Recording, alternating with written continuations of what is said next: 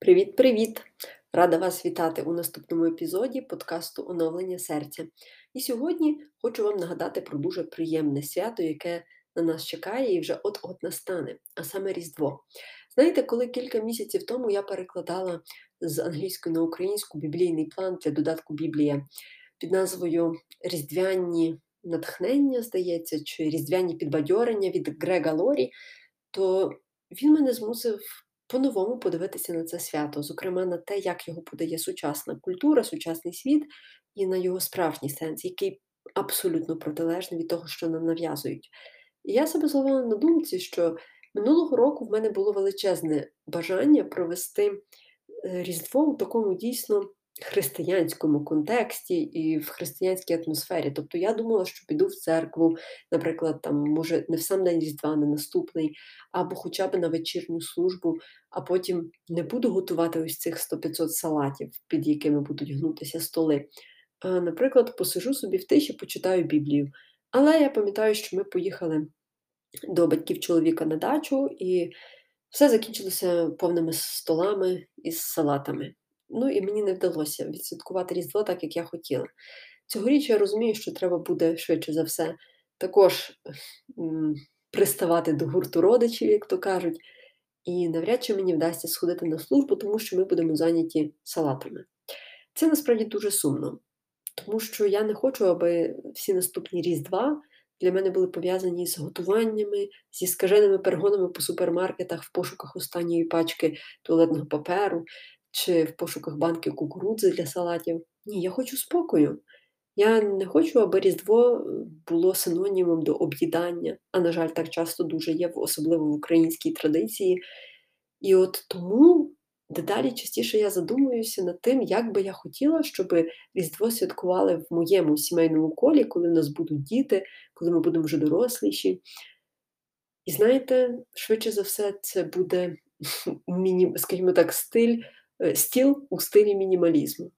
Тобто такі основні страви окей, але я сумніваюся, що я надам перевагу випіканню і виготовленню цих всіх салатів над вечірньою службою. Мені б хотілося б піти, відчути ось цю атмосферу єднання з іншими християнами, відчути справжній сенс цього свята. Тому що, як влучно зауважив пастор Грег Лорі, Різдво до нас прийшло не в яскравій обгорці, тому що Ісус народився у пеленах у темній стайні, у яслях, де було холодно, мокро, сиро, волого, і ніхто не ніс йому яскравих фантиків, обгорточок, бантиків. Ні. Більше того, цікава, ще така цікава деталь, як описує пастор Грек Лорі, у той момент кожен ну, ніхто не знав, що на дворі Різдво, крім мудреців, крім пастухів. Тобто всі люди у Вифлеємі просто клопоталися по хаті у своїх справах. І це цікаво, бо ситуація була, умовно кажучи, більше двох тисяч років тому і залишається зараз незмінною. Тому що всі клопочуться з якихось причин у себе вдома, і мало хто дійсно знаходить час для спокою. От якщо в вашій сім'ї була така традиція, що, наприклад, перед Різдвом ви сідали всі дружньо обговорювали щось, ділилися своїми якимись випадками із життя, чи разом із знайомими, з друзями сідали в коло і досліджували Біблію, то я вам по-доброму заздрю, тому що в моєму дитинстві такого не було. І для того, аби дійти до таких більш глибоких стосунків з Богом, мені знадобилося ну, майже три десятки років. І більше того, я зараз навіть відчуваю, що я ще на поверхні, я ще недостатньо занурилася, тому що ось це занурення насправді є дуже дискомфортним, тому що воно ламає всі мої шаблони в голові, і воно часто є незручним для мого оточення. Але тим не менше, зараз я собі от можу намріяти картину такого Різдва, яке би я хотіла мати разом із майбутніми дітьми та чоловіком, тому що салати це не найголовніше.